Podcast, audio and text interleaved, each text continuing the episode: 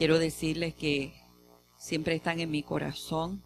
Son gente que amo, que respeto eh, y que han sido de grande bendición para nuestra casa.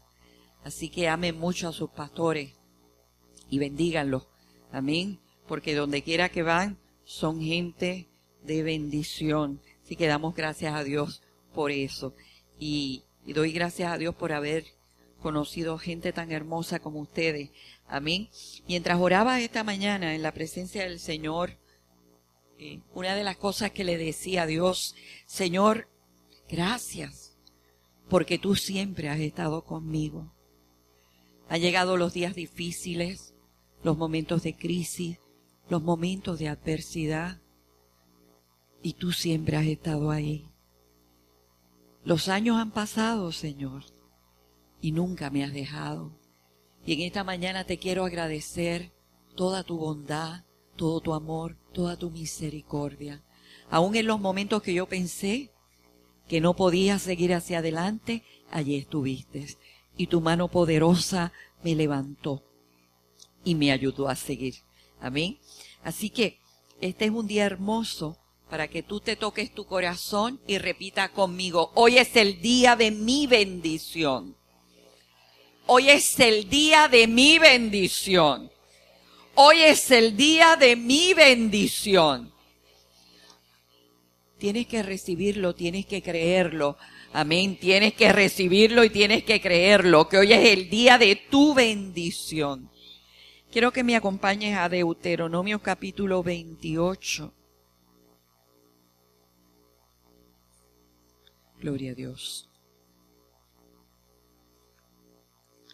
Vamos a leer dos versículos, el versículo 1 y el versículo 2, que habla de las bendiciones de la obediencia.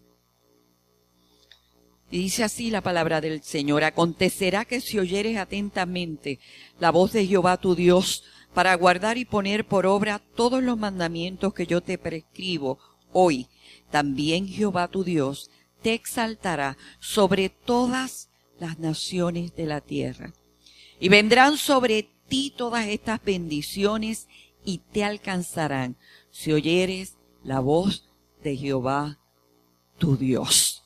Amén.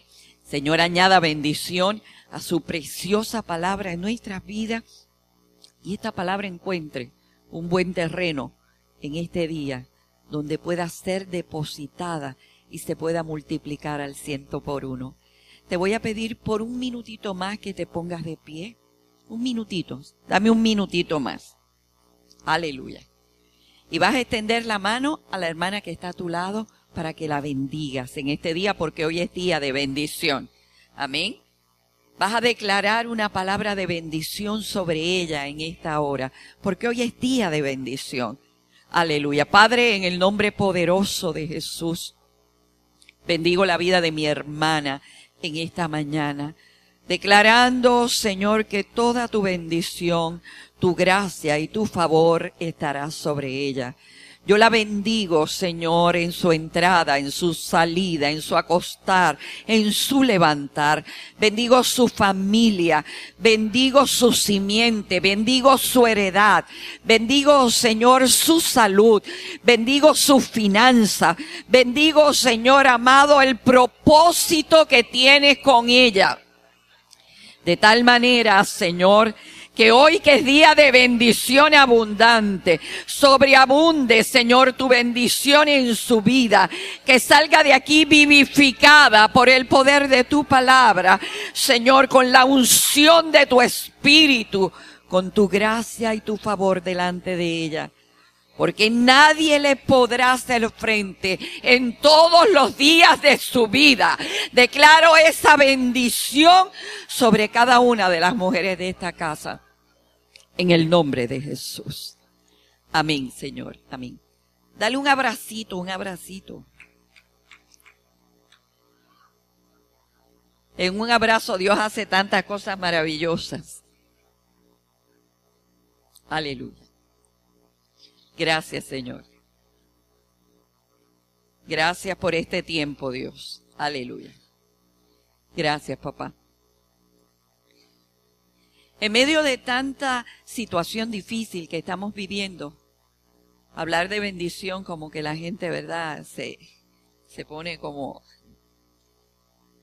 en una expectativa de qué, de qué será lo que Dios me va a decir en esta mañana, en medio de tanta crisis y de tanta adversidad. Qué bueno que hayamos podido tomar este tiempo para estar en su presencia y podernos deleitar en Él, porque en su presencia hay plenitud de gozo. Delicias a su diestra para siempre.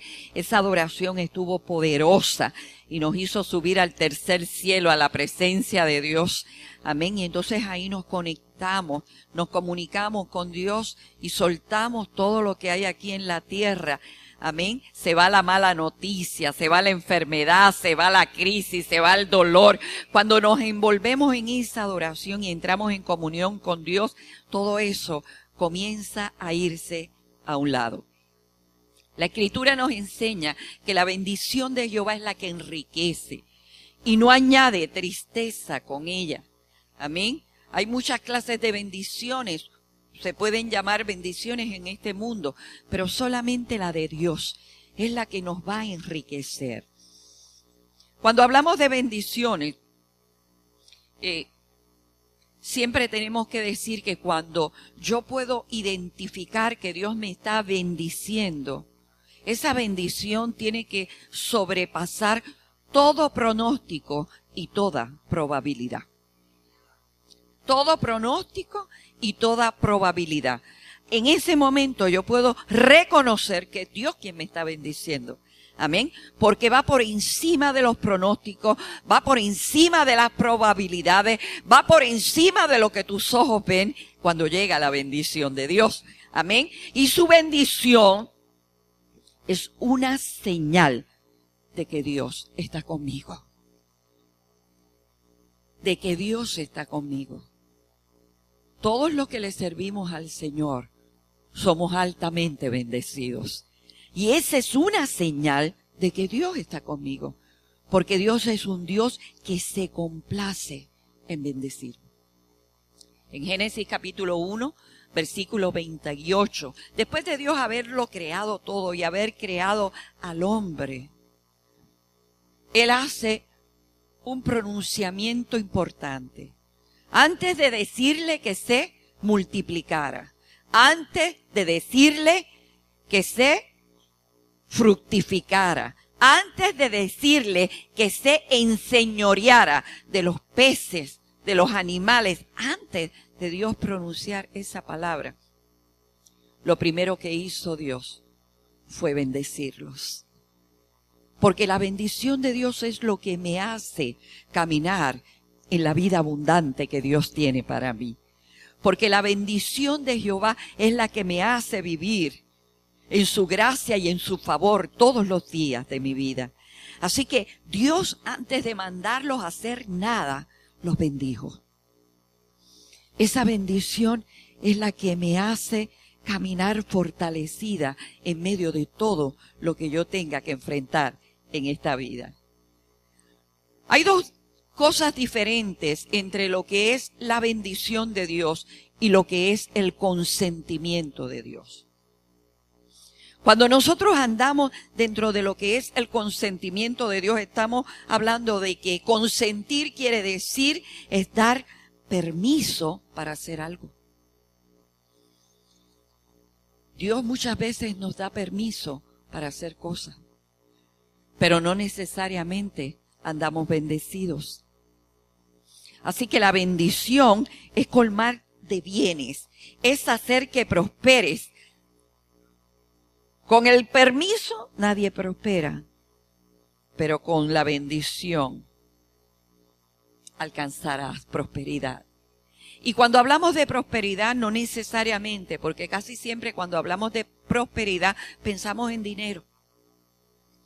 ¿Verdad? Yo no sé por qué la gente piensa prosperidad, dinero. No es así. Las bendiciones de Dios son ricas y son abundantes.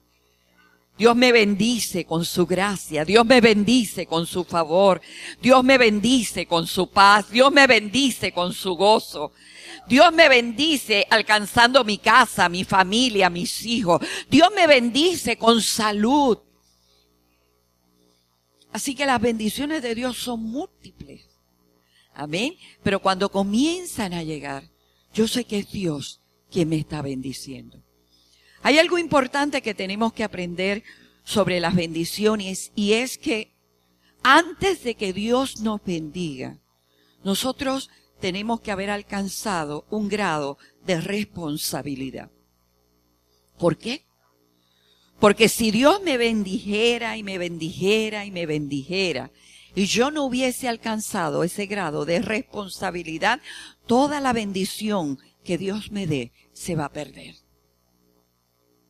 Así que es importante que para que yo reciba bendición, yo haya podido alcanzar un nivel de responsabilidad.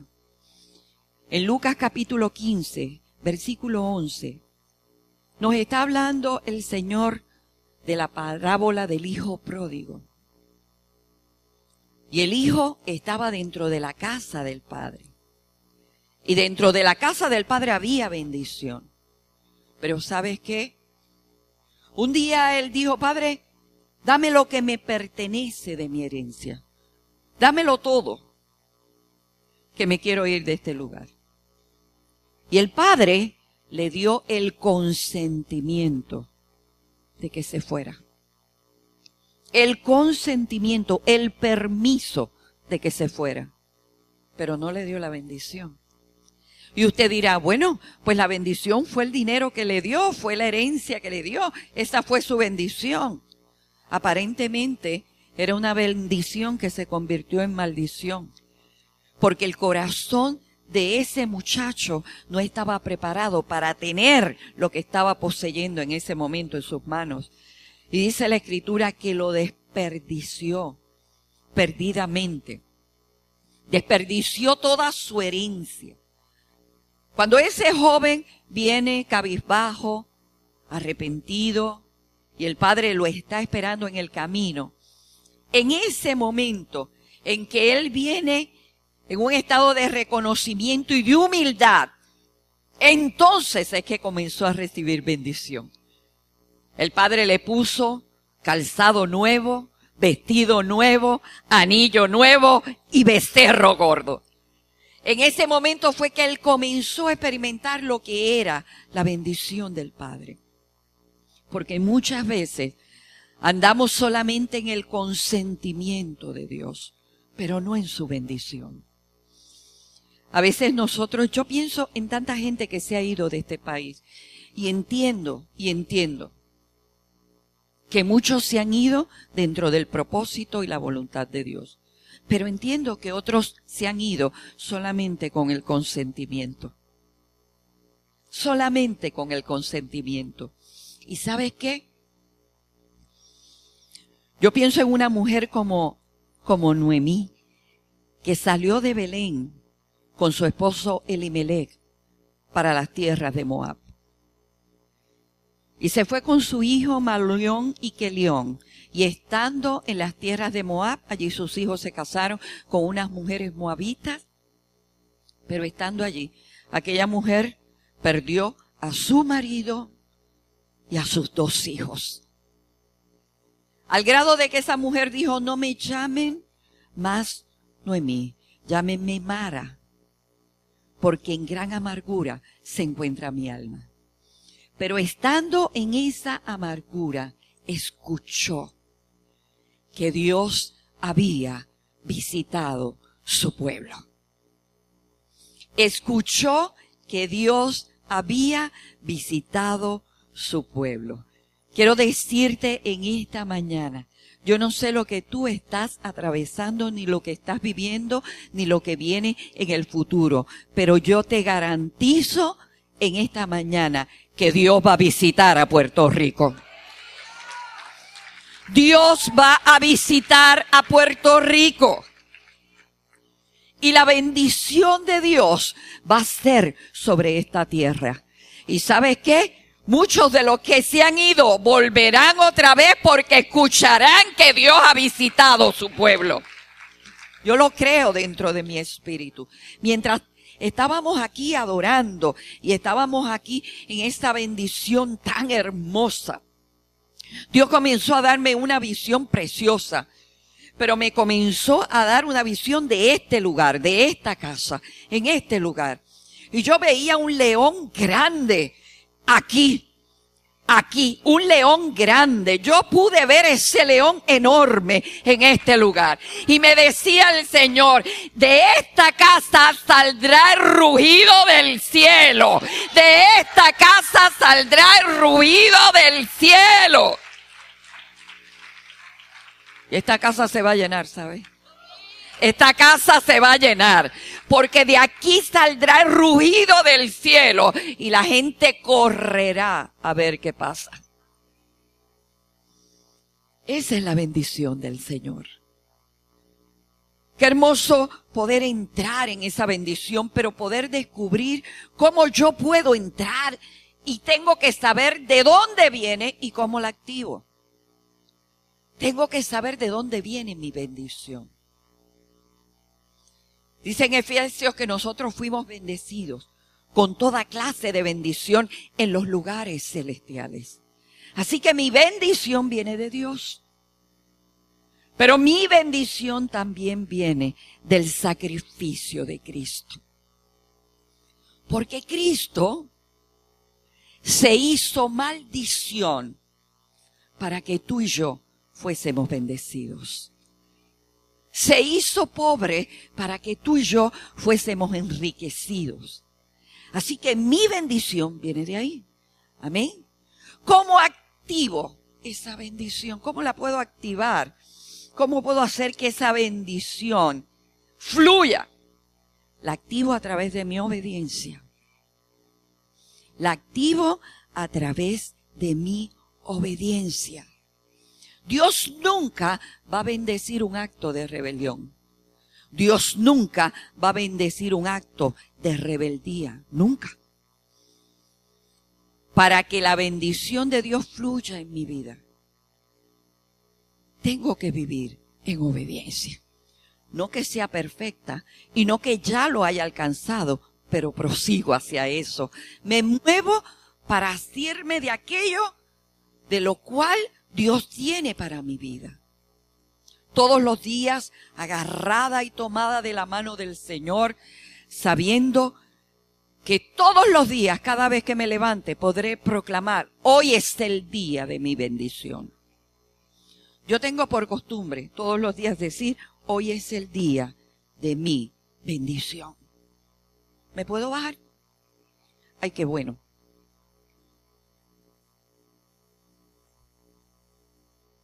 Ahora sí que necesito ayuda para bajar.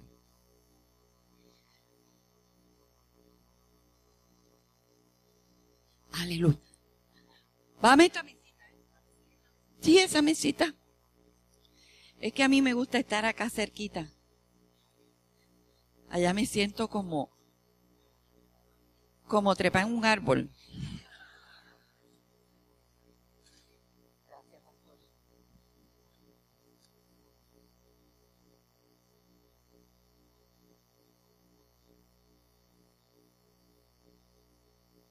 Muchas veces nosotros pasamos por momentos de crisis y pensamos y decimos, Dios se estará olvidando de mí.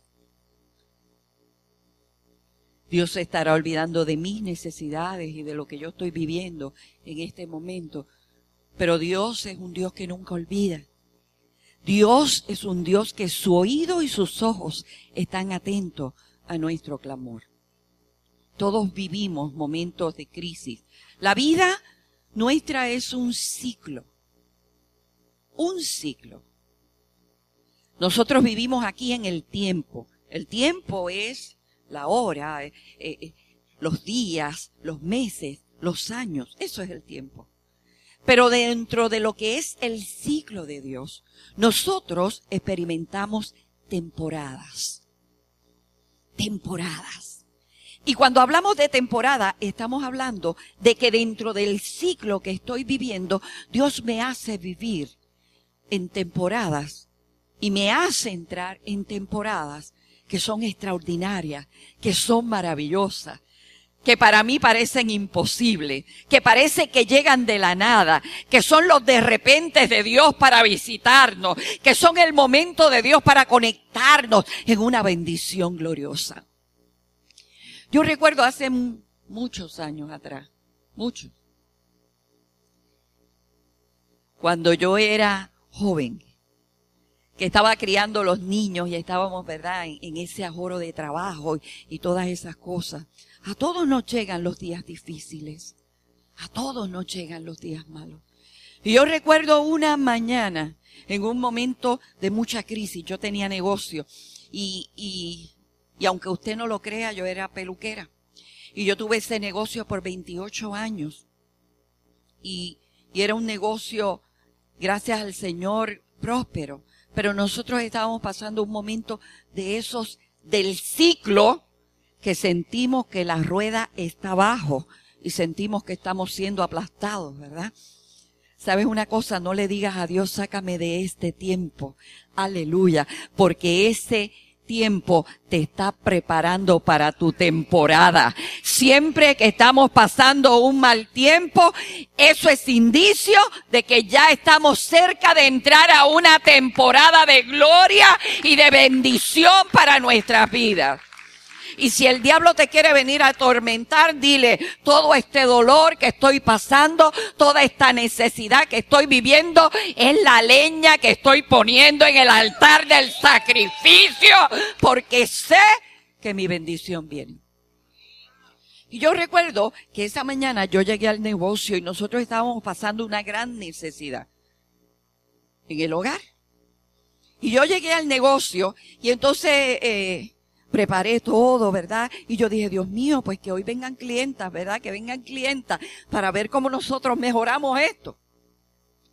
De momento, entró una hermana que yo creo que ustedes conocieron, que se llamaba Eda. Eda, ¿se acuerdan de Eda, verdad? Sí. Eda era mi amiga y era mi amiga hacía años. Entonces ella me llevaba las nenas al negocio para que yo las recortara. Pero yo quería tanto a Eda que yo nunca le cobraba a las nenas. ¿verdad?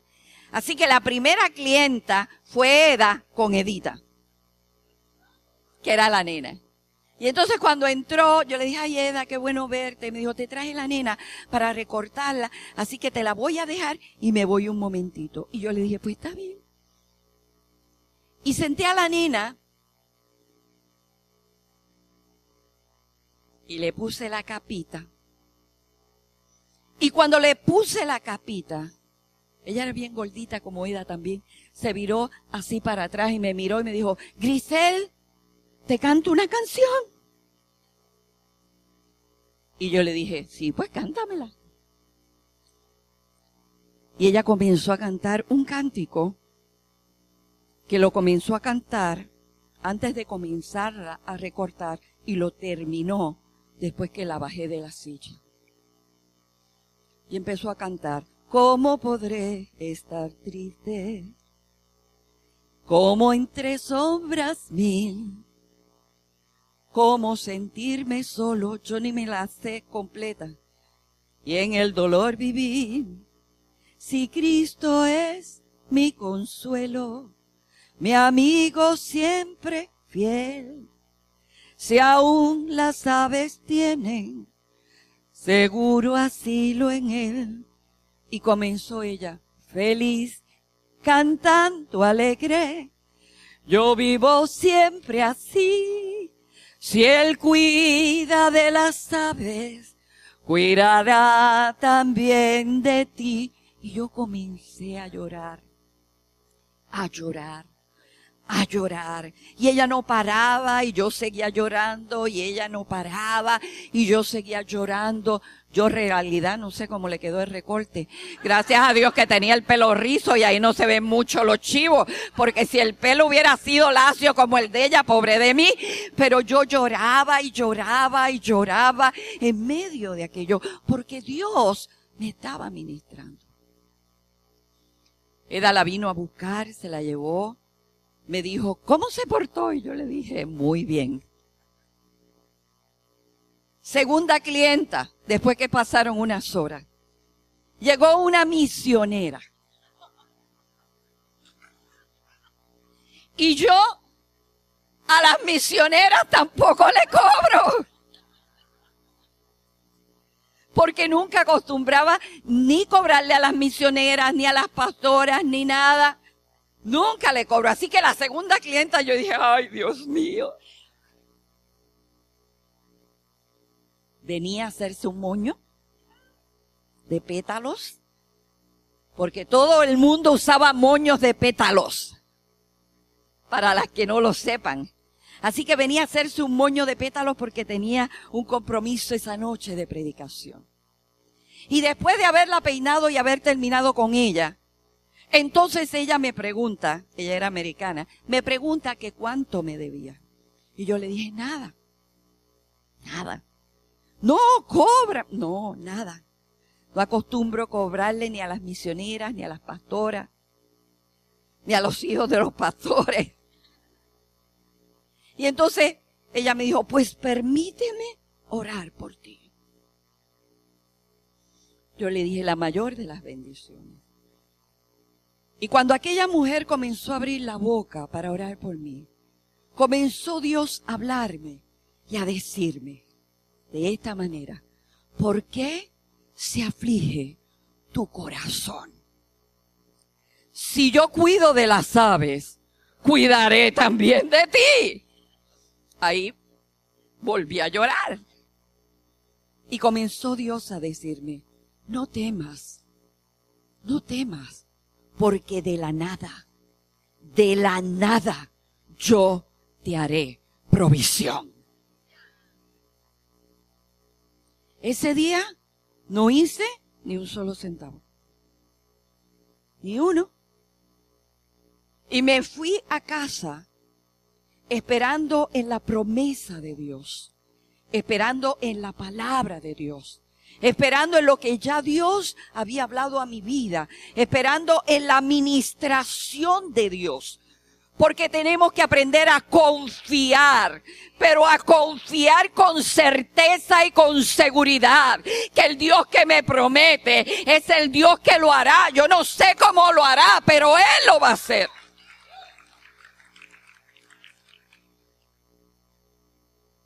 ¿Sabe que cuando yo salga de aquí, le prometí a mi nieta que la voy a llevar a Walmart? Se lo prometí. Ella fue ayer a casa, ella, ella quiere algo, ella quiere algo. Y entonces yo le prometí, le dije, tengo un compromiso por la mañana, pero por la tarde. Si el Señor me lo permite, yo voy a estar contigo y te voy a llevar a Walmart. Y me dice, sí, abuela. Y yo le digo, acuérdate que abuela si te promete, te va a cumplir. ¿Sabe lo que me dijo esa niña? Claro, abuela, tú eres como Dios, que Dios promete y siempre cumple. Yo le dije, bueno, tanto como Dios, porque a veces he fallado, Él nunca falla. Yo puedo fallar, pero Él nunca te fallará. Y me dijo, sí, abuela, sí. Ese día regresé a mi casa sin un solo centavo. Yo siempre me levantaba a las cuatro de la mañana. Todos los días me levantaba a las cuatro de la mañana para dejar la comida hecha, ¿verdad? De los muchachos, para que cuando uno regresara después a las cinco de la tarde para estudiar con los muchachos ya estuviera la comida hecha porque era mucho el ajoro, ¿verdad? Y entonces llegué a casa y comencé a calentar la comida. De momento, mientras la estoy calentando, siento que alguien toca la puerta. Y era una hermana de nuestra congregación que se llamaba Blanquita y se llama porque no se ha muerto. Y llegó Blanquita a mi casa y yo me sorprendí. Yo le digo, adiós Blanquita, ¿qué tú haces aquí? Ay, mira Grisel, yo estoy aquí porque algo me pasó anoche. Y yo le digo, ¿qué fue? La mandé entrar y me dijo, no sé, yo estaba soñando anoche y soñé contigo y con tu esposo. Y yo no quiero que tú te vayas a ofender pero esto fue un sueño que yo tuve. Y yo le dije, pues dime. Me dijo, pues yo soñé que Dios me daba una orden y me decía, llévale a mi hija fulana y a su esposo esta cantidad de dinero. Espero que no te ofendas, pero yo pongo aquí ahora en tus manos lo que Dios me dijo que hiciera. Si sabría ella y jamás supo que yo jamás me iba a ofender. Y cuando abrí aquel sobre, para aquella época, dentro del sobre habían 500 dólares. De la nada. De la nada. De lo que yo no esperaba. Por eso esta mañana yo le decía al Señor, Señor, te doy tantas gracias porque tú siempre has estado conmigo, porque tu presencia siempre ha estado a mi lado, porque tú nunca me has fallado, porque tú siempre has estado ahí, aún en el día del día malo, malo, malo, tú has estado, me has fortalecido, me has cruzado, me has llevado al otro lado, he pasado por encima de la tormenta y tú siempre has estado ahí. El Dios que nunca nos deja. Por eso es que hoy es el día de mi bendición.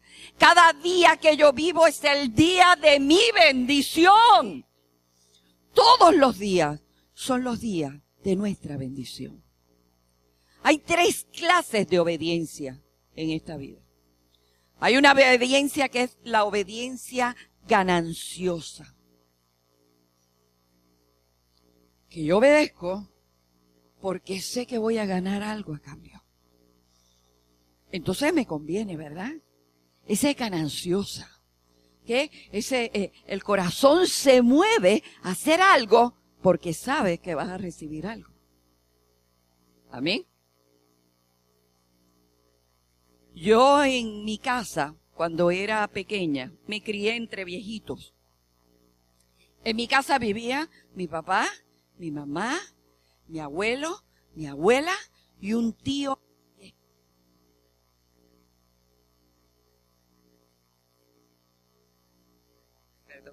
un tío viejito que vivía en la casa con nosotros. Y entonces mi abuela siempre me, me eh, se pasaba recitándome.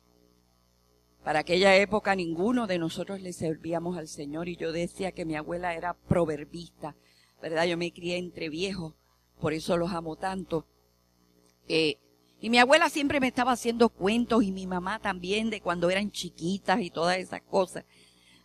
Una vez mi abuela eh, me dijo, Grisel, esperar y no venir, querer y que no me quieran, acostarse y no dormir, ¿cuál será la mayor prueba? Y como ya yo estaba en la adolescencia, le dije, ay abuela, querer y que no me quieran, eso debe ser terrible.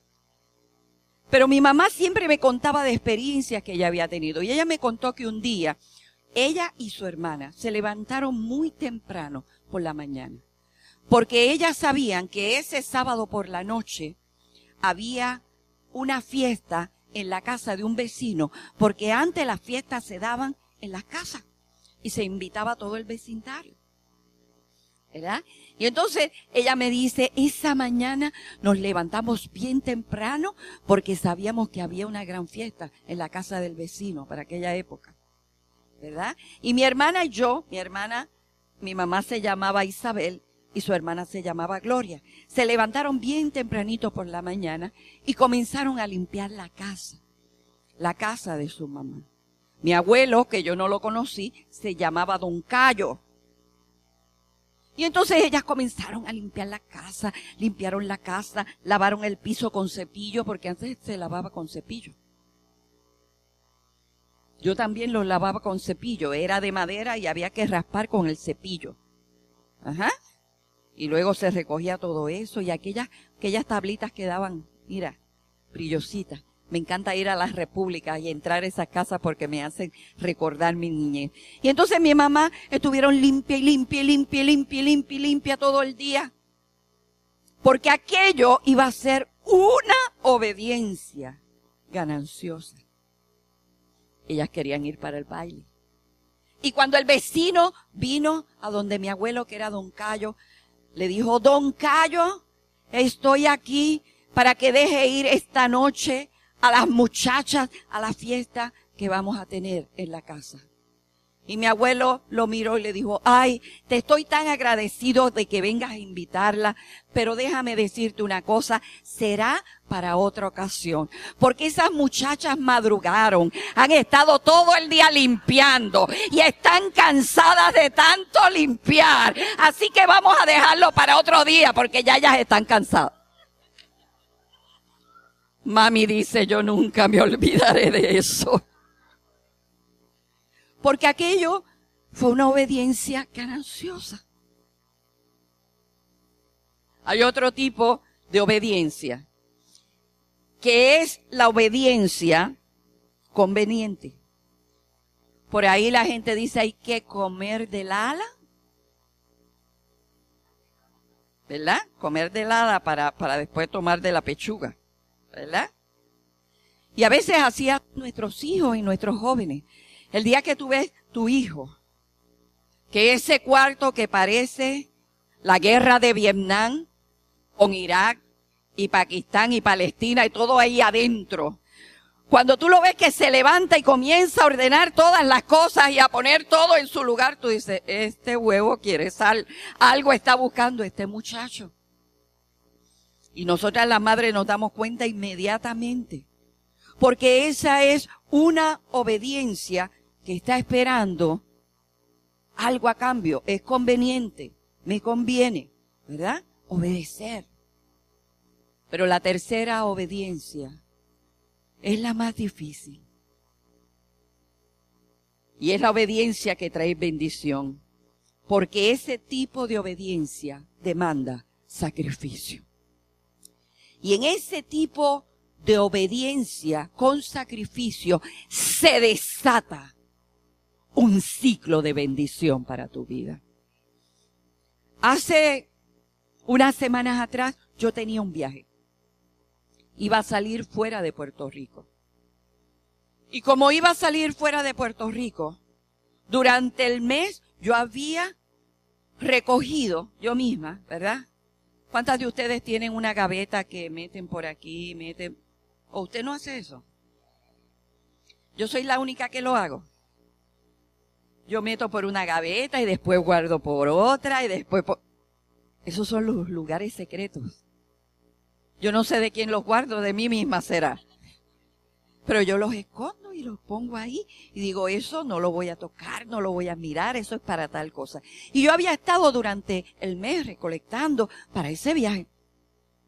Y yo tenía una buena cantidad ahí, guardada. ¿Verdad? Para poder ir al viaje y, poder suplir todas las necesidades que nosotros tuviéramos en el viaje. Pero ¿qué pasó? Yo había estado en enero en Santo Domingo y estuve por un periodo de tiempo largo porque estábamos celebrando eh, eh, la Navidad con los niños de Santo Domingo en nuestras iglesias de allá. Y entonces no había podido celebrar en la iglesia las fiestas de las primicias que siempre los celebramos todos los años de ese primer mes, traerle a Dios lo primero.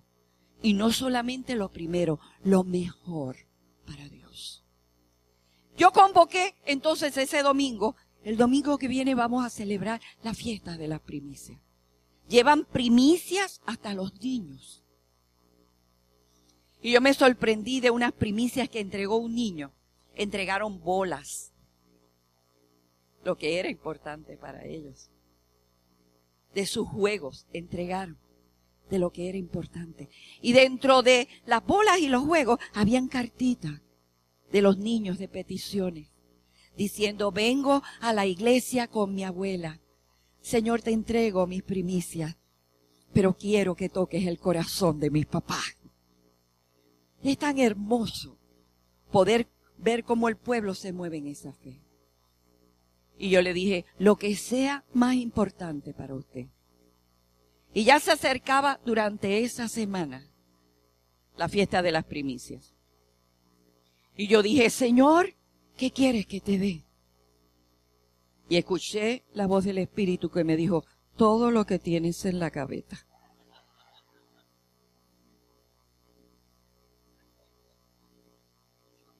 Todo lo que tengo en la gaveta todo lo que tienes en la gaveta. Te voy a ser bien honesta. Esa semana fue una batalla. Porque el enemigo me ponía en la mente, dale reloj, dale esto. ¿Por qué tienes que dar todo lo que está en la gaveta? Dios no te va a pedir todo lo que está en la gaveta. Y seguía con esa batalla y seguía. Y volvía y le preguntaba a Dios, Señor, ¿qué quieres que te dé como primicia? Todo lo que está en la gaveta. ¿Sabe? Porque no es que a Dios le haga falta eso. Dios está mirando mi corazón, mi obediencia. Y no solamente eso, mi fe. Mi fe. Porque esto está envuelto con tu fe. Llegó el día de las primicias. Y por la mañana antes de ir al culto fui a la gaveta. Y saqué todo lo que había allí. Lo eché en un sobre, porque eso es sin nombre, lo eché en un sobre. Y cuando pasaron las primicias, yo dije, Señor, aquí está todo lo que estaba en la gaveta. Y no me importa irme sin un solo centavo para ese viaje. Porque tú conoces mis necesidades. Y yo quiero confiar plena mente en ti. Lo deposité allí.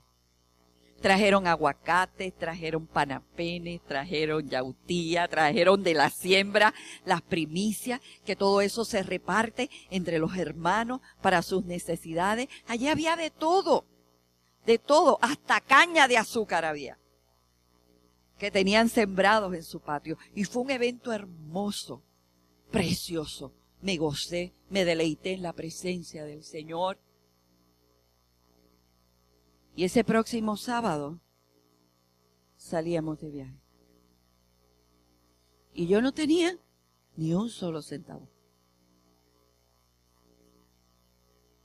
Pero cuando aprendemos a vivir en la bendición de Dios, que es la que enriquece y no añade tristeza con ella. No importa lo que tenga que atravesar en el día de la abundancia y en el día de la escasez, Él estará ahí conmigo. Durante la semana comenzaron a caerle trabajos a mi esposo de rotulación. Y trabajó y trabajó y trabajó y trabajó. Y de la nada, Dios comenzó a hacer provisión. Yo estaba saliendo el martes de la iglesia y un hermano me tomó la mano y me dijo, tenga pastora, Dios la bendiga. Y cuando yo llegué a casa, que miré, en la mano habían 300 dólares. Y yo dije, Dios mío, Señor, ya comenzaste a multiplicar la provisión. Para hacerte el cuento largo, corto. Llegamos al viaje, estuvimos allí, Dios suplió todas las necesidades que tuvimos, comimos todos los días afuera y cuando regresamos a Puerto Rico todavía teníamos dinero. Porque cuando tú aprendes a darle el primado a Dios en tu vida, ese tipo de obediencia desata un ciclo de bendición. Esa obediencia que es demandante, esa obediencia cuando Dios te pide. Esa obediencia cuando se te hace difícil entregar. Ahí entra un ciclo de bendición. En los hogares, cuando los padres obedecen a Dios, esto desata un ciclo de bendición para los hijos. Pero cuando los hijos obedecen a Dios, entonces esto desata un ciclo de bendición. Escúchame, para generaciones futuras. Porque la bendición de Dios viene en ciclos. Un padre obedece, los hijos son bendecidos. Pero si los hijos obedecen, entonces esa bendición de esos hijos continuará y alcanzará futuras generaciones. Por eso es tan importante poder obedecer a Dios. Cuando entramos en un ciclo de bendición, es bien importante porque Dios va a hacer conexiones espirituales para tu vida. Me explico, llegarás a un lugar y el favor de Dios estará sobre ti y Dios comenzará a abrir puertas para que tú seas bendecido. Para que tú seas bendecido. Y Dios te hará conexiones espirituales que yo las llamo citas divinas, donde Dios nos conecta con otro. Y eso tiene que ver con lo que va a ser tu futuro, con lo que va a ser lo que Dios tiene para ti. Y aunque en el momento tú no puedas entender, Dios comienza a relacionarte con personas que te van a llevar para que tú alcances lo que Dios ha declarado sobre tu vida. A veces no entendemos cómo Dios los hace. Y así Dios bendice a uno, Dios bendice a otro, Dios bendice a otro. Y el día que menos tú piensas es el día de tu bendición. Llega tu tiempo, llega tu momento. Amén. Cuando menos tú lo esperas, Dios te conecta y ahí llega tu bendición.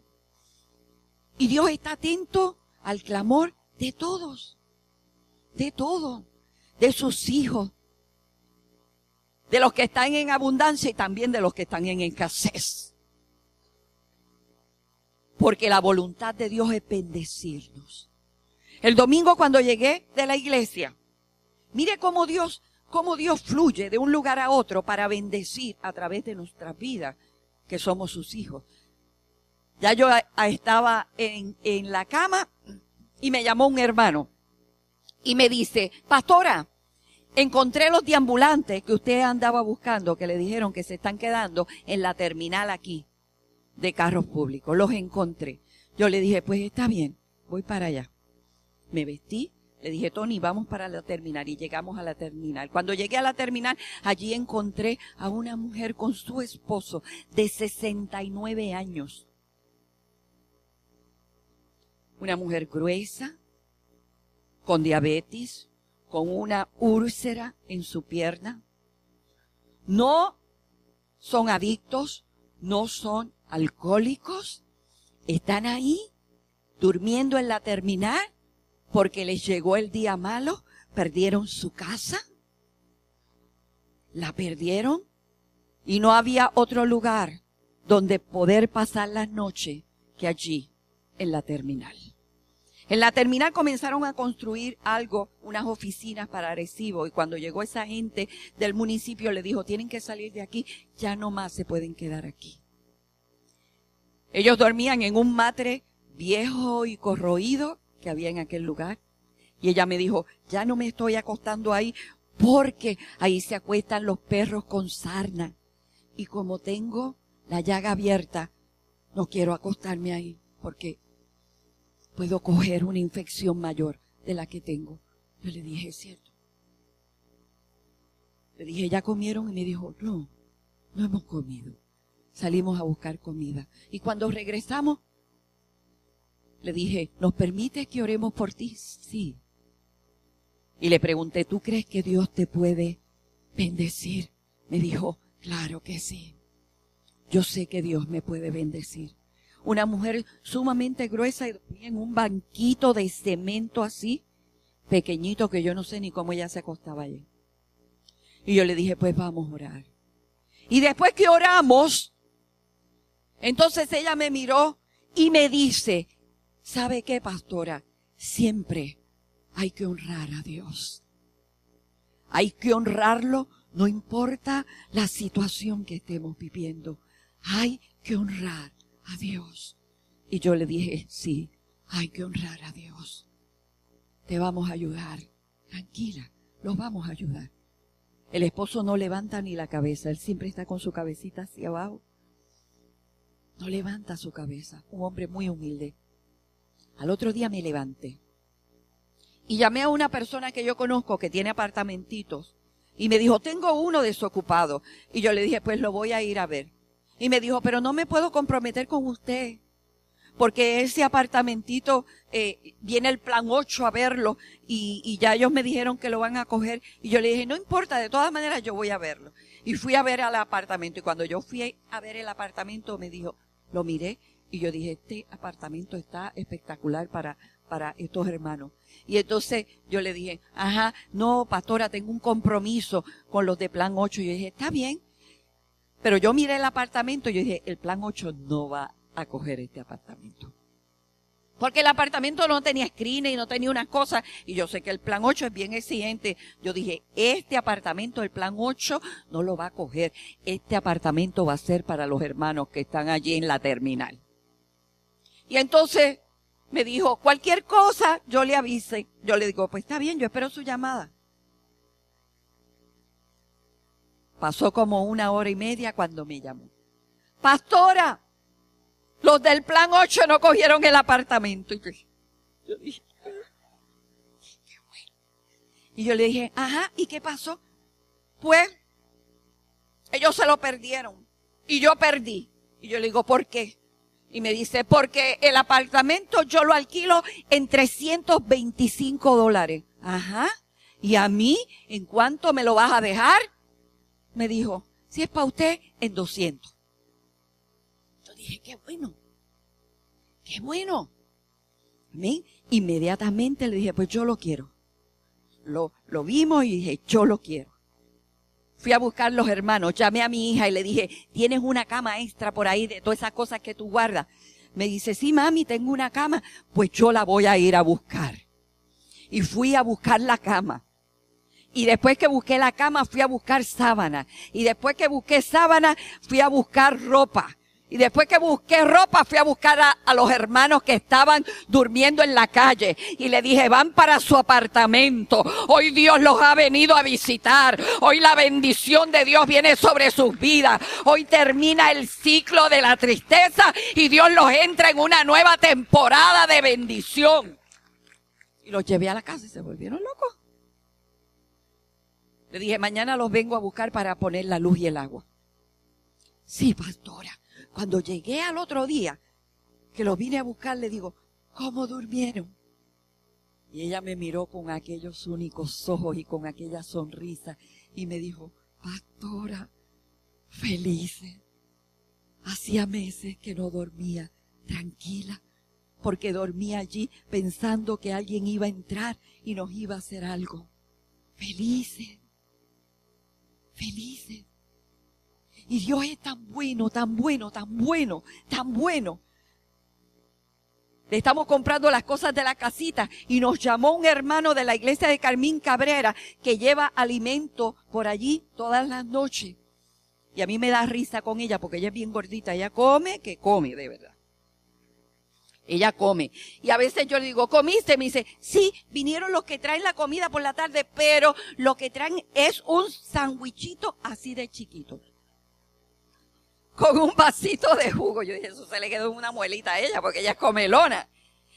Así de chiquito. Pero ese hermano que le lleva comida habló con otras personas y consiguió y nos donaron un juego de sala, un juego de comedor, una nevera. Alabado sea el nombre del Señor. Y me llama y me dice, pastora, la tiene que ir a buscar a Ponce, porque es la única manera. Es allá en Ponce. Le dije, la busco en la China. Pero ayer me llamó y me dijo, pastora, ya no tiene que ir a Ponce. Porque es un, un, un rental, ¿verdad? De los que, de los que rentan cosas para la casa pero no los está abandonando. Y el de Ponce llamó a Arecibo y el de Arecibo dijo, yo tengo, no te preocupes, yo se lo doy. Cuando anoche me envían una foto de ella acostada en un tronco de sofá, que está más espectacular que el que yo tengo en mi casa. Porque así es la bendición de Dios. Dios comienza a conectarte. A veces la persona que menos tú piensas es la persona que Dios va a utilizar para bendecir tu vida, para que tu panorama cambie, para que tu situación cambie. Dios nunca llega tarde. La bendición de Jehová es la que viene a enriquecer tu vida, es la que no va a añadir tristeza con ella. Pero es importante la obediencia. Cuando hablamos de bendiciones económicas, vamos a buscar la Biblia. Porque cuando hablamos de bendiciones hablamos de toda clase de bendición. Capítulo 6 de Lucas, versículo 38 dice, Dad y se os dará medida buena, apretada, remecida y rebosante. Darán en vuestro regazo, porque con la misma medida con que medís, os volverán a medir. Mire que ahí hay medida buena. ¿Sabe lo que es la medida buena? Bueno, esto me da para lo que necesito hoy. Eso es una medida buena. Hoy Dios me dio para lo que hoy necesitaba. Eso es una medida buena. Pero cuando la palabra de Dios dice apretada, eso quiere decir que viene con un poco más. ¿Verdad? Después dice remecida, que era lo que hacía el pueblo delante de Dios, ¿verdad? Con los diezmos y las ofrendas, ¿eh? Que es abundante, ¿verdad? Que, que, que la podemos mecer porque es bastante y rebosante. Esa es la que se desborda. Esa es la que se desborda. Porque con la misma medida que nosotros medimos, con esa misma medida nos van a medir. Ahora bien, muévete a segunda de Corintios, capítulo 9, versículo 7. Dice, cada uno dé como propuso en su corazón, no con tristeza, ni por necesidad, porque Dios ama al dador alegre. Si nosotros queremos que la bendición económica fluya, entonces tenemos que aprender a dar con corazones agradecidos. Y ahí la bendición de Dios va a fluir. Estando en el lugar donde yo estaba, estaba contando el pastor de un hombre que le había pedido a Dios, Señor bendíceme, Señor bendíceme, anhelo tu bendición, por favor Dios bendíceme. Y Dios lo bendijo. Le llegó una herencia que no esperaba. Y una herencia de mucho dinero. Y un hermano le dijo, wow, qué clase de bendición. ¿Qué herencia recibiste? ¿Le vas a dar los diezmos al Señor? Y le dijo, ay no, porque es mucho. Ay no, porque es que es mucho lo que le tengo que dar. Y no se lo dio. ¿Sabe lo que pasó? Perdió toda la herencia. Le pasó como al hijo pródigo. Lo perdió todo. ¿Por qué? Porque a veces nuestro corazón no está preparado para recibir la bendición de Dios. La recibimos y no tenemos corazones agradecidos. La recibimos y no le damos a Dios lo que a Dios le pertenece, porque eso es honra.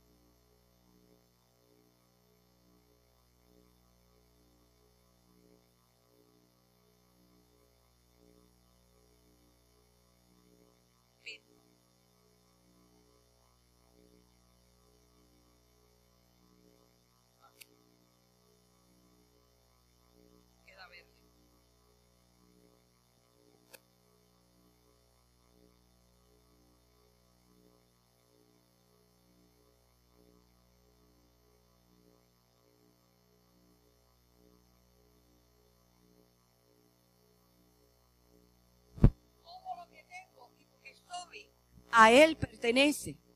Así que tengo que aprender a depender de Él, a confiar en Él, y los ciclos de bendición correrán sobre mi vida. Así como estas personas que estaban en la terminal, a las ocho y pico de la noche, ya el día se estaba terminando, y ni en su corazón ni en su mente en ningún momento pensaron que era el día de su bendición. Probablemente tú has ido pasando de situación en situación pensando cuándo será el día de mi visitación. Y yo vengo a decir,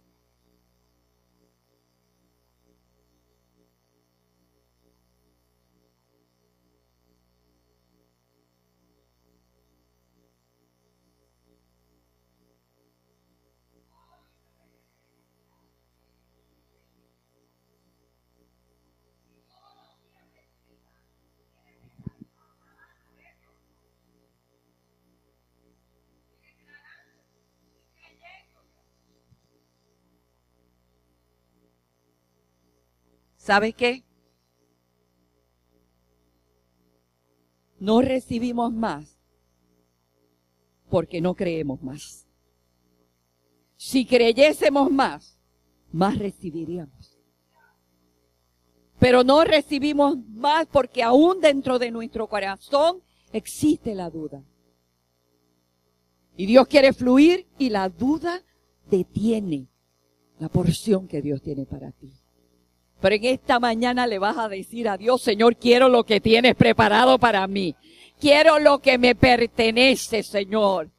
Porque quiero y anhelo tu bendición y quiero caminar en esa bendición diariamente. Que es la que va a añadir bendición para mi alma. Tantos testimonios. Si yo hablara con ustedes y las dejara testificar, tantas cosas que tú me podrías contar que Dios ha hecho en tu vida. Cómo ha visto la mano poderosa de Dios bendecirte en aquel momento, en aquel día malo, en aquella adversidad. Te pregunto, ¿se habrá muerto Dios o Dios sigue vivo? Sigue siendo el mismo. Es el mismo ayer, hoy, por los siglos. No hay nada imposible para Dios. Hoy es el día de tu bendición. Hoy es el día que Dios quiere bendecir tu vida. Hoy es el día que Dios quiere que tu copa rebose. Pero se nos hace difícil poder entrar en eso. Recibir la bendición de Dios es mantenerse constantemente en una expectativa. Dios ha declarado que vienen cosas maravillosas, aún en esta tierra seca y árida. En esta tierra seca y árida. Estuve en, un, en ese lugar que fui que había gente del mundo entero, del mundo entero. Países grandes como Europa, como África. Países enormes que llaman la atención. ¿Quién podría pensar que esta islita tan pequeña, que cuando la vas a buscar en el mapa ni se ve, que casi ni se ve porque es un punto en el mapa. En aquel lugar con gente de todo el mundo. Llegó un profeta de Dios y comenzó a profetizar a las naciones. Y mientras estaba profetizando, primero profetizó sobre otra isla, sobre, sobre Cuba. Habló sobre Cuba. Habló sobre Europa. Y estando allí, de momento, Aquel hombre abre la boca y yo escucho cuando dice, Puerto Rico, Puerto Rico, así te dice el Señor, no me he olvidado de ustedes. Ay, amado, Aquello llenó mi corazón. Puerto Rico, no me he olvidado de ustedes. Levanto una nueva generación poderosa, una generación de jóvenes que me van a honrar, que me van a adorar. Haré de esos jóvenes grandes empresarios. No me he olvidado de ustedes. Y luego de eso dijo, si quiero que se acabe la contienda, si quiero que se acabe el protagonismo, si quiero que se acabe la murmuración. Eso lo dijo con fuerza. Y él no es de aquí. Y él no es de aquí. Si quiero que termine ya todo esto. Y dijo, porque aunque otros no lo crean, los voy a bendecir. Aleluya, ponte de pie en esta mañana y adora a Dios con todo tu corazón. Porque aunque no lo creas, hoy es el día de tu bendición. El Dios mostrarme este gran león en este lugar. Y Dios decirme que de aquí, de esta casa, sale un rugido. Sheto makabashara. Rimándolo boko abashaya. Sale un gran rugido. Oye, un ruido que lo van a oír muchos. Que lo van a oír y que van a responder a ese ruido porque ese ruido viene del cielo. Viene un tiempo nuevo de Dios. Yo creo que hemos entrado en una temporada de Dios donde Dios va a comenzar a hacer cosas y a devolvernos cosas que el diablo nos robó y perdimos la fuerza y perdimos la esperanza y perdimos el ánimo y nos sentimos avergonzados y creíamos que estábamos aplastados antes de que Jesucristo venga a levantar su iglesia. Dios va a levantar una iglesia pujante, poderosa, llena del poder de Dios, donde las maravillas, los milagros y el poder de Dios va a ser manifestado. Dios se lleva una iglesia en gloria para que los que se quedan sientan que la iglesia se fue. Dios está usándolo todo y cambiando el ambiente. Aleluya. Dios está cambiando el ambiente. Aleluya. Los que iban a poner en Estados Unidos las leyes sobre el aborto, Dios lo detuvo. Dios lo detuvo. Se acabó la sangre de los niños inocentes. Los que querían poner los baños para todo el mundo. Dios lo detuvo, Dios lo detuvo, Dios lo detuvo. El año pasado parecía que estábamos aplastados con todo esto y nos preguntamos, Señor, hemos orado, hemos clamado, Dios mío, ¿qué pasa? Llegó la temporada de Dios para la iglesia, llegó la temporada de Dios para la bendición, llegó la temporada de Dios para el mover de Dios y sabes qué? Tenemos que aprovecharlo. Porque probablemente después de esta no venga otra. Ahora es el tiempo de Dios. Ahora llegó el momento de Dios. Ahora tenemos que discernir el tiempo que nos ha tocado vivir. Porque ahora es el tiempo donde van a venir los cambios. Donde la gloria de Dios va a ser derramada sobre todo el mundo. Porque no será solo sobre Puerto Rico. Será todo, todo el mundo sobre todo el mundo. Las leyes van a comenzar a cambiar a favor de la iglesia, porque es la temporada de la iglesia. La cosecha que viene es grande. Prepárense para lo que Dios va a traer, porque el rugido del león se va a escuchar sobre toda la faz de la tierra y las almas van a venir a convertirse. Para mí avivamiento es sinónimo de salvación de almas se van a ver prodigios, señales, maravillas, pero no hay milagro más grande que el milagro de la salvación de un alma. Y eso es lo que viene. Y eso es poderoso. Y lo estamos esperando. Alabado sea el nombre del Señor. Y Dios nos va a dar los recursos. Dios nos va a entregar las finanzas. Dios va a entregar lo que necesitamos. Escúchame, ya yo tengo 65 años. 65. Y la labor de un pastor no es cosa fácil. Es una labor de 24-7. Se desgasta, se sufre, se vive en traiciones. Hay que soportar humillaciones, murmuraciones, porque no podemos ser mayor que Cristo. Y ya a estos 65 yo le estaba diciendo a Dios, bueno Señor, tú sabes, todavía no estoy cogiendo el seguro social, pero, porque se supone que lo coja a los 62, pero lo extendí porque todavía estoy trabajando. Yo le dije, Señor, mis días, ¿eh? Señor, las fuerzas no son las mismas. Los años han pasado, ya tengo 65 y yo he preparado un gran equipo que viene caminando detrás de mí, de gente fuerte, de gente llena de la unción de Dios y jóvenes, Señor. Así que, eh, Padre, ya tú sabes, esa es mi humanidad. Esa es mi carne. Los otros días fui al ginecólogo y me dijo, ¿cuánto tiempo hace que no viene? Uh. ¿Cuánto tiempo hace que no se hace una mamografía? ¿Cuánto tiempo hace que no se hace una densidometría? Várgate. Y él me miró y me dijo, Y yo le digo, doctor, es que todo el que busca haya. Por eso yo no busco mucho.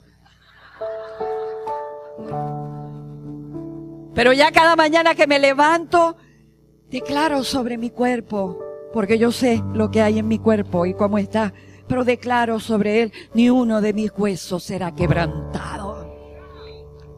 Todas las mañanas declaro, ni uno de mis huesos será quebrantado, creyendo a la palabra de Dios.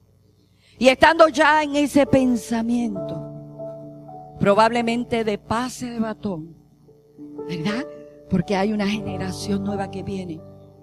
Y yo quiero estar hasta que Dios quiera que esté. Cuando ya el Señor entienda que mi tiempo terminó, qué mejor que estar en su presencia. Qué mejor poder estar ahí. Y en esos pensamientos estaba. Cuando los maestros hicieron un retiro en, la iglesia hace dos semanas atrás, y vino una predicadora que yo no conozco. Y ministró y estuvo hablando y ministrando. Y ya casi al final de la administración pasó por donde yo estaba y me levantó las manos. Y metió sus dedos dentro de mis dedos en esta forma. Y comenzó a decirme, te lo estoy haciendo suave, pero ella por poco me arranca la mano. Yo decía, Dios mío. Comenzó a decirme, estás pensando que tu tiempo ya se acabó. Pero Dios viene a decirte que todavía no has terminado. No es el tiempo de tu salida. Y ella lándome para atrás y para adelante. Y para atrás y para adelante. Y no es el tiempo de tu salida. Yo decía, Espíritu de Dios, si no es el tiempo de mi salida, dame fuerza. Y cuando te lo digo con la mente, me estás diciendo que no tienes fuerza. Yo te la voy. Yo dije, ni voy a pensar. No voy a pensar nada porque esto está terrible. Y Dios me dijo, vienen los mejores días. Oh, vienen los mejores días.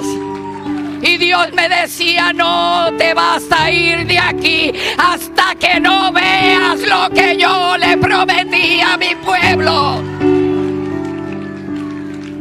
Wow.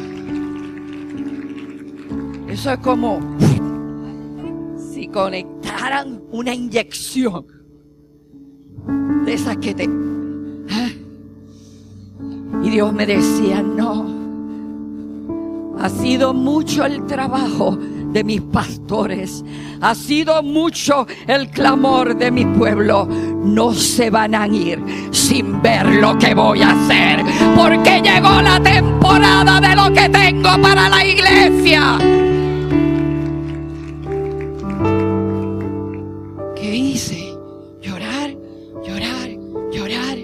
Y volver a coger un nuevo respiro. Un nuevo respiro. Siempre le he dicho a Dios, permíteme estar hasta que sea productiva. Porque la iglesia no es mía, es tuya, Señor. No es mía, es tuya. Cuando ya yo no sirva para más, tómame y llévame a lo que me quieras llevar.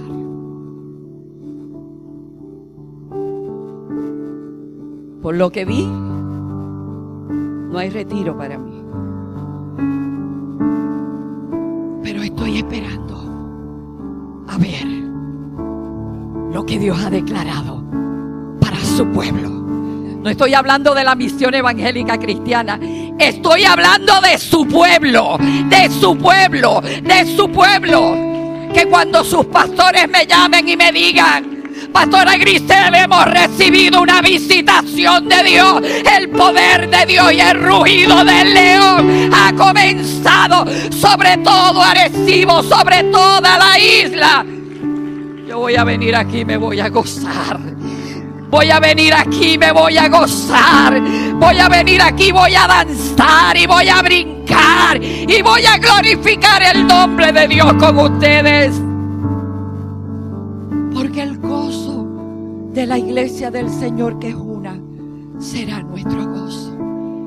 Viene ese tiempo, amadas Cobra ánimo en esta mañana. Cobra aliento en esta mañana. Reto Bacata la Viene esta nueva temporada. Bendito sea el nombre del Señor. No mires las noticias. No mires la prensa. No mires lo que la tierra tiene que decir. Conéctate con lo que está diciendo el cielo. Nuestras noticias vienen de allá arriba. No dejes que nadie te robe el que le es fiel cumplirá. Suba carabasha. Suranda la bacaba sotoroboco. Retuban soroloboco bashaya. Riba catalabasha tarabacaya. Rendo boco toroboco masha tarabacaya. Riba sotolobocoa. Tómense de la mano. Shatarabacaya. Sondo lo bocobo Y tu vaso Yo soy el Dios que no olvido. Para dar retribución por toda la entrega, por todo el sacrificio, por toda la fidelidad que por muchos años han guardado delante de mi presencia. Vengo hoy a fortalecerle las manos. Vengo hoy a fortalecerle las rodillas. Porque van a ser partícipes de la mayor gloria que traigo sobre la faz de la tierra. Suba Catalabacaya. He puesto en ti Suba Catalabacaya. Tantos talentos. Que tú misma te sorprendes de todos los talentos que te he dado. Pero esos talentos que tienen van a seguir bendiciendo a muchos.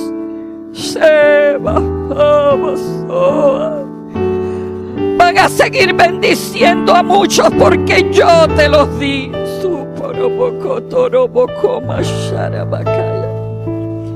Surabacatarabacaya, mi hija, mi pequeña, mi amada, Rando Lobocoto Lobocoa, Sorobocoa, Sheterebequea. Tengo preparado nuevo, algo nuevo para ti. Sukoloboshatarabacaya. Algo nuevo. Suranda la bacaya y es tan grande, Surabacaya, que será tanto que tendrás que decirme ya, Señor, ya. Sobo cobro postura bacatara baso. Sondo lobo cura bashaya. Esuman sotoroboco bashe. Si bacataya. Entras en una nueva temporada. Una temporada donde voy a fluir con una bendición poderosa. Te he hecho valiente, te he hecho valiente. Y aún en medio de la adversidad, tu valentía ha ido delante de la crisis y me has honrado. Por eso llegó el tiempo de honrarte. Suramakatala Bakaya. Soroboko Torobokoa pobrecita, fatigada y cansada. Soy. Hoy te entro en una nueva temporada, pero será temporada de bendición. Sura Bacaya.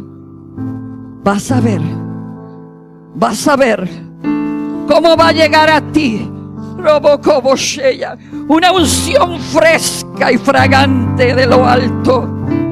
Sorobokuma Soya una unción fresca y fragante de lo alto que viene sobre ti y toda tu casa. Suba poco. Viene sobre ti y toda tu casa. Tus mejores años serán tus mejores años. Surabakataman Sobokoya, donde vas a ver mi gloria. Sarabakatalabakaya. Suba soto boya. Ama soro boko bashir. Nensurai la bashata la bacana. Dile a Dios, Señor, mi bendición. Mi bendición, Señor. Suma mamá soroboko. Se tu bakatara baso toroboko. Ondolo boku mashai. Man soroboko. Soromomon subakata. Retu bakaman sotoroboko. Surobokora mashai. Ondoloya. No temas, porque estoy contigo. No desmayes. Yo soy tu Dios que te esfuerzo. Sura Makatara. Nunca me he olvidado de ti. Viene una paz sobre tu alma que va a llenar todo tu ser. Esa paz te va a hacer olvidar toda la angustia. Le va a pasar como le pasó a José cuando tuvo primer, su primer hijo, Manasés. Ese fue su nombre. Dios me hizo olvidar toda la tristeza pasada. Shatumando lo poco. Retuman soro poco. Shatalakia manso. Oh presencia de Dios. Oh presencia de Dios. Oh presencia de Dios. Rekiman soro. Retula. En tu corazón arde un fuego, un fuego profundo que he puesto yo dentro de ti. Una pasión. Una pasión por los quebrantados. Porque tú has conocido el quebranto de cerca.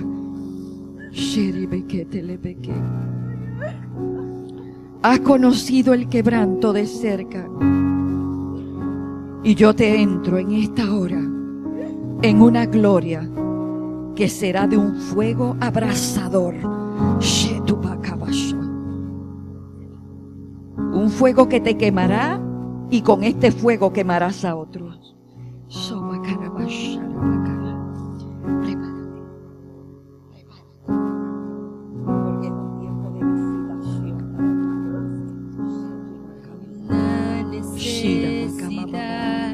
Oh, te adoro, Dios.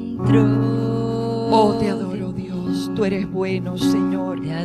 Tú eres bueno, tú eres bueno. Vienen los mejores días, Señor. Vienen los mejores tiempos. Yo te creo, Dios. Yo te creo. Sura Suba beke. y descansar Soma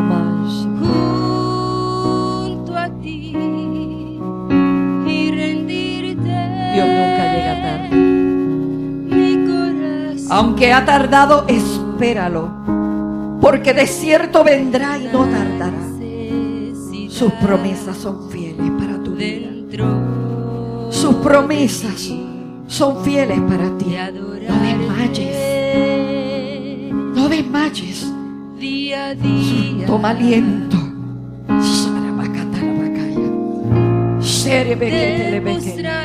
Anda bakarabasharabaka. a Pies Cada promesa y cada palabra que te he hablado toda ella se cumplirá. Yo soy el Dios que no olvido. Mi corazón Y apresuro mi palabra sobre tu vida. Soba vida Oh poderoso.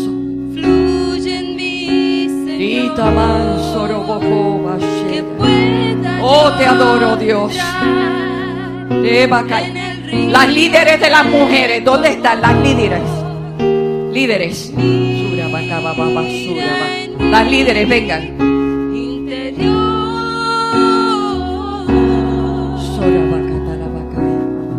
esta gran necesidad Tienen que entrar. Tienen que entrar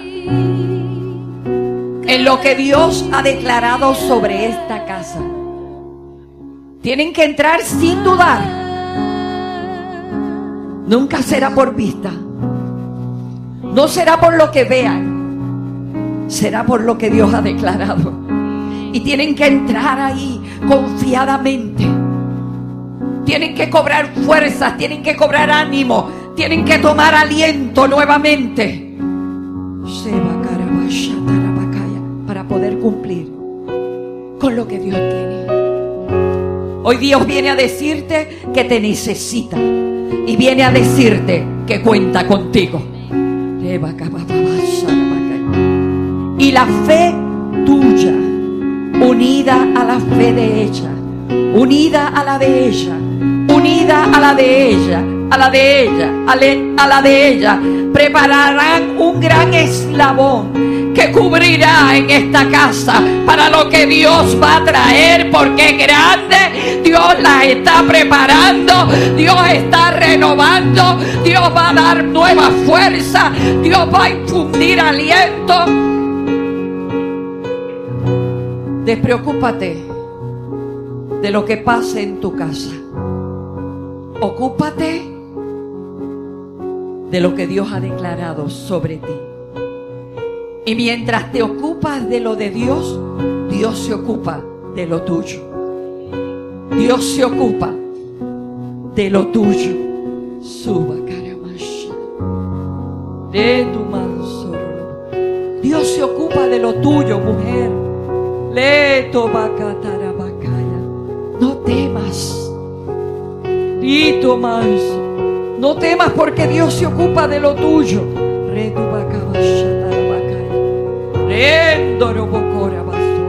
Viene tiempo de restitución. Viene tiempo de restitución. Viene tiempo de restitución.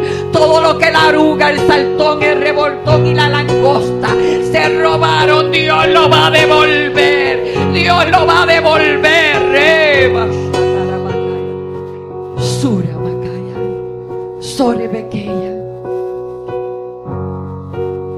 Dios me dice fidelidad. Guarden fidelidad. Sura Bakaya. Hay muchos que se han ido. Reba Sora Bakaya. Guarden fidelidad. Porque los que se han ido.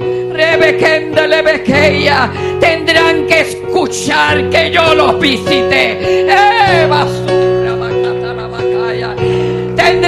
Escuchar que yo los visité. Oirán de que llegué y entré.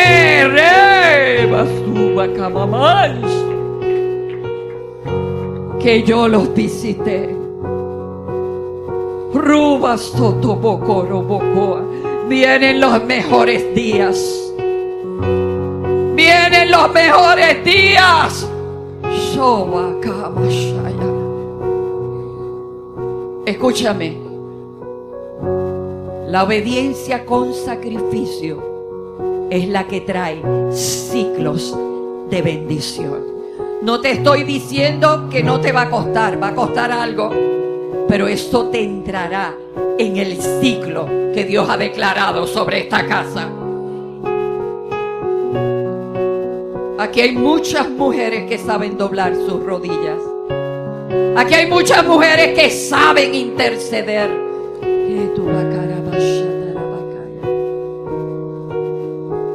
Y aunque nadie lo vea, el viviente que te ve sabe. El viviente que te ve. Te vas a gozar cuando veas lo que voy a hacer. Porque va a haber fruto de las rodillas de este pueblo.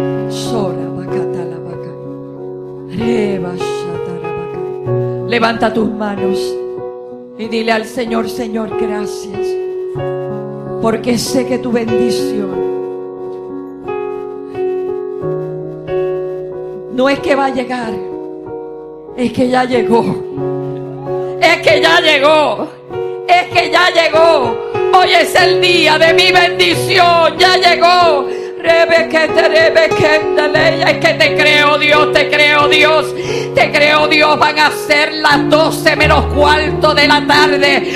Espera lo que Dios tiene para ti en este día. Espera lo que Dios tiene para ti en este día. Espera lo que Dios tiene preparado para ti en este día. Espera lo que Dios tiene preparado para mañana. Van a comenzar a testificar. Y los testimonios no van a parar de lo que Dios va a hacer. Vendrá uno y vendrá otro y vendrá otro y vendrá otro y vendrá otro, vendrá otro, vendrá otro, vendrá otro. Así será la gloria que Dios tiene preparada. Entramos dentro del ciclo no del tiempo, de la temporada. De la temporada. De la temporada de Dios. Tú me amas, dice el Señor, con corazón sencillo y me adoras de lo profundo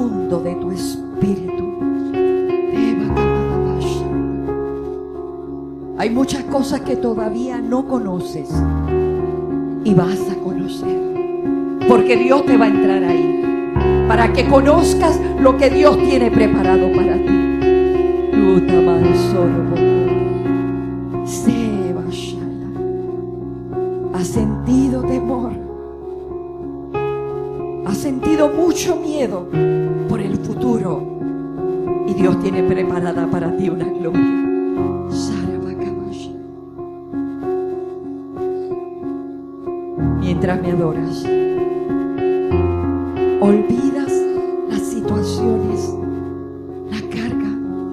Abatimiento y me adoras con corazón noble. Tu adoración sube a mi presencia, hija. Reba manso robocora. Risolondo lobocoa. Ajandeleya. Así te tiene el Señor, como una niña en sus brazos, donde todos los temores desaparecen, donde toda la aflicción se va. Así te tiene Dios. pueda yo entrar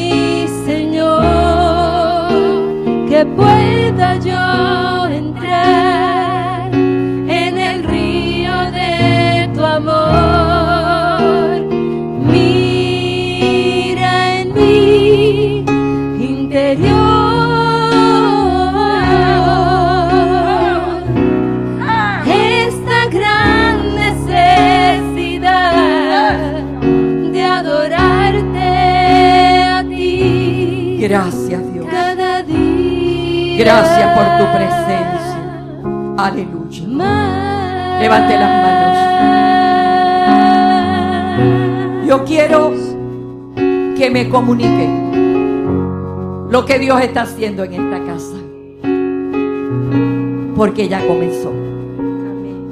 Hoy es el día de nuestra bendición.